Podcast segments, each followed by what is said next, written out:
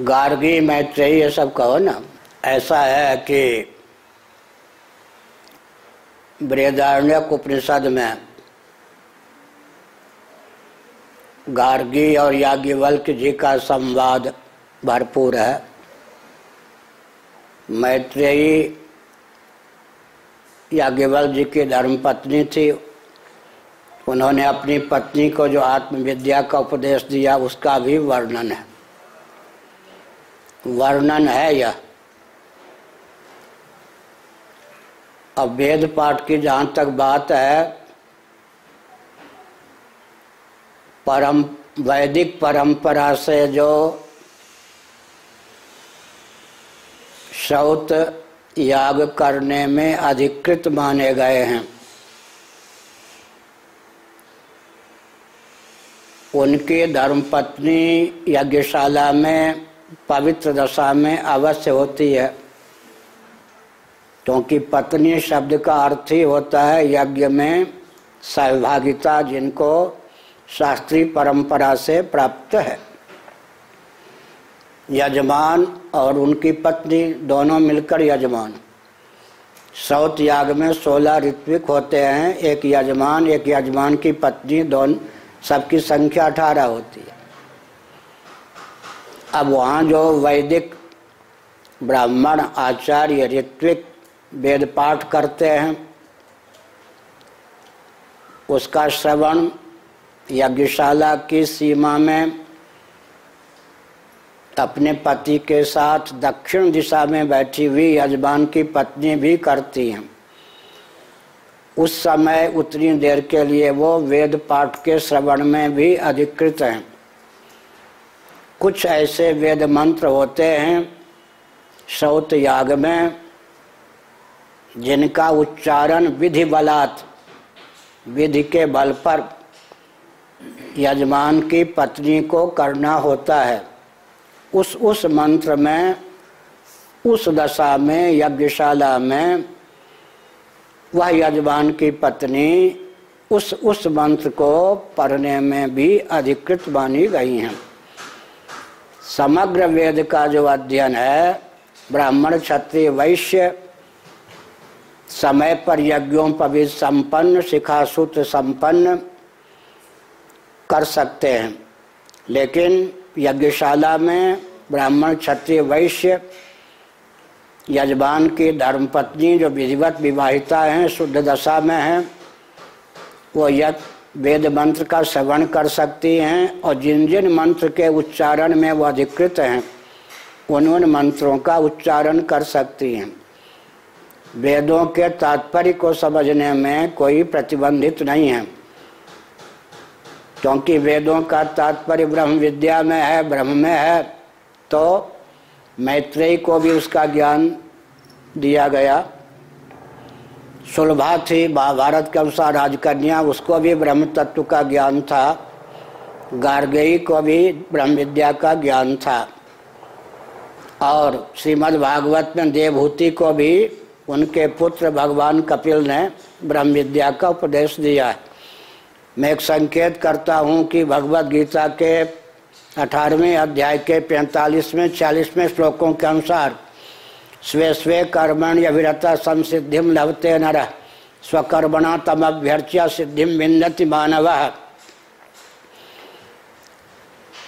परंपरा प्राप्त शास्त्र सम्मत कर्म का भगवदर्थ जो भी अनुष्ठान करता है, उसे सिद्धि मिलती है, सफलता मिलती है।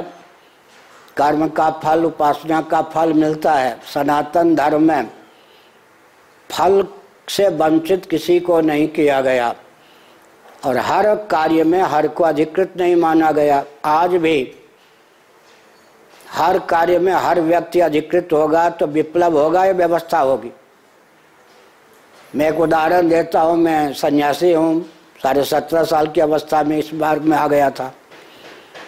विधिवत मैंने सन्यास लिया है, मैं अग्नि का स्पर्श नहीं कर सकता, अग्नि में आहुति नहीं डाल सकता, भोजन भी नहीं बना सकता लेकिन मुझे भोजन से वंचित नहीं किया जा सकता। तो अधिकृत अधिकार की न्यूनता के कारण अनधिकृत, अधिकार की सीमा का अतिक्रमण करने के कारण अनधिकृत। एमएससी पास कर चुका है, उसको इंटर में बीए में पढ़ा, बैठने की आवश्यकता नहीं, वो पारंगत हो गया। कोई पारंगत होने के कारण अनधिकृत होते हैं, क्या और कोई जन्मगत प्रतिबंध भी है। जो देहात्मवादी हैं, उनके यहाँ जन्मगत जन्मगत प्रतिबंध है और नहीं भी है। जैसे आप दिल्ली से वेद पाठ कराना चाहें तो उसका शरीर वेद पाठ करने योग्य नहीं है, मनुष्यों में भी। तो यहाँ तो केवल जन्म, वहाँ पर हमारे यहाँ वैदिक वांग्मय में जन्मगत प्रतिबंध भी माना गया है, वर्णगत प्रतिबंध भी है। लेकिन फल की दृष्टि से किसी को वंचित नहीं किया गया, इसलिए हु हल्ला करने की आवश्यकता नहीं है। और आपको एक संकेत करते हैं। अमुक अमुक वेद मंत्र का दर्श, का दृष्टा। अब छांदो को उपनिषद हमने पढ़ाया है, पूरा शंकर वास्य आनंद गिरी टीका सहित आजकल पढ़ा रहे हैं चौमासे में। वेदारण्य उपनिषद शंकर, भाष्य आनंद गिरी टीका सहित किसी महात्मा ऋषि के पास आकर के देवता कुत्ते के रूप में वेद पाठ करने लग गए, मंत्र पाठ करने लग गए। उसका अर्थ ये नहीं होता कि अब कुत्ते से वेद पढ़ाओ। तो ऋषि मुनि जो है, देवता सिद्ध हो, सिद्ध होते हैं, वो किसी और रूप में आकर के भी वेद पाठ कर देते हैं। इसलिए विधि एक संकेत है, बहुत मार्मिक है। पहले ही मैंने यहीं से उत्तर देना प्रारंभ किया था। फल चाहिए, शास्त्र सम्मत। प्रोसेस मेथड विधा चाहिए, आधुनिक विधान सम्मत, संभव ही नहीं है। या तो फल में आस्था मत कीजिए कि ये सब फालतू हैं। अगर आपको आस्था है, फल चाहती हैं या चाहते हैं तो प्रोसेस मेथड मार्ग भी आपको जिस शास्त्र ने, जिस मंत्र का, जिस अनुष्ठान का जो फल बताया, उसके प्रोसेस पे मेथड विधा का भी अनुगमन करना पड़ेगा। आजकल आस्तिक दो ढंग के हो गए। फल चाहिए शास्त्र सम्मत गायत्री मंत्र का जो फल लिखा है, वो ठीक है, फल में आस्था है, गायत्री मंत्र में आस्था है। कौन जपे, कौन न जपे, कब जपे, कैसे, कब न जपे, कैसे जपे, कैसे न जपे, इस विधि निषेध में आस्था नहीं है, हो गया ना?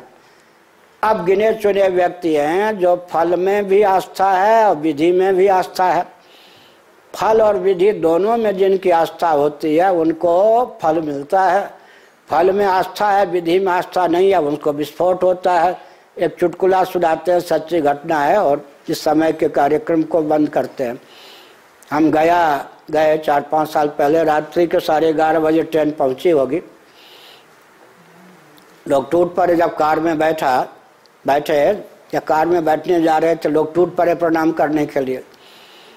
जानकार व्यक्तियों ने कहा कि बैठने दीजिए और धोती वाले ही पाँव छुएँगे।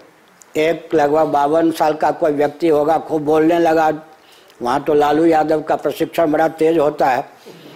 बहुत ज़ोर ज़ोर से चिल्लाने लगा। मैं मुस्कुराता रहा, कार में दैवयोग से बैठ गया। उसके बाद वो बोलता बोलता थक गया। जब बोल रहा था वो व्यक्ति तो चश्मा यूँ किए हुए था। कैसे? सर पे लगाए हुए थे। फिर कहा, मैं वकील हूँ। मैंने कहा अच्छा वकील साहब, सुनो आप। यहाँ जो चश्मा लगाए हो, उससे दिखता है क्या? ये क्या महाराज, चश्मा यहाँ लगाएँगे ना, तब तो दिखाई पड़े दूर दृष्टि तो हमने कहा कि भावना आपकी है कि यहाँ लगा के मैं देखूँ। आप आप यहाँ लगाए हो इस समय, मुझसे बात करते समय। विधि कहती है कि जहाँ आँख है, वहीं चश्मा लगाओगे तो दिखाई पड़े। तो विधि और भावना दोनों में सामंजस्य चाहिए या नहीं? आपकी भावना आपने लगा ली हमसे बात करते समय यहाँ चश्मा। अब क्या करेंगे? जो आँख में जितनी रोशनी है उतनी देख पाओगे। विधि और भावना दोनों का सामंजस्य होने पर फल की प्राप्ति होती है। बिजली का प्रयोग करना है तो बिजली के विशेषज्ञों ने राग पूर्वक नहीं द्वेष पूर्वक नहीं, कोरी भावुकता पूर्वक नहीं अविवेक पूर्वक नहीं केवल प्रयोगता लाभान्वित हो सके, हानि से बच सके, इस भावना से भावित होकर जो विधि निषेध विद्युत के बारे में क्रियान्वित किया है, उसका अनुपालन करना पड़ेगा, नहीं तो गुड कंडक्ट बैड कंडक्ट घायल हो जाएँगे।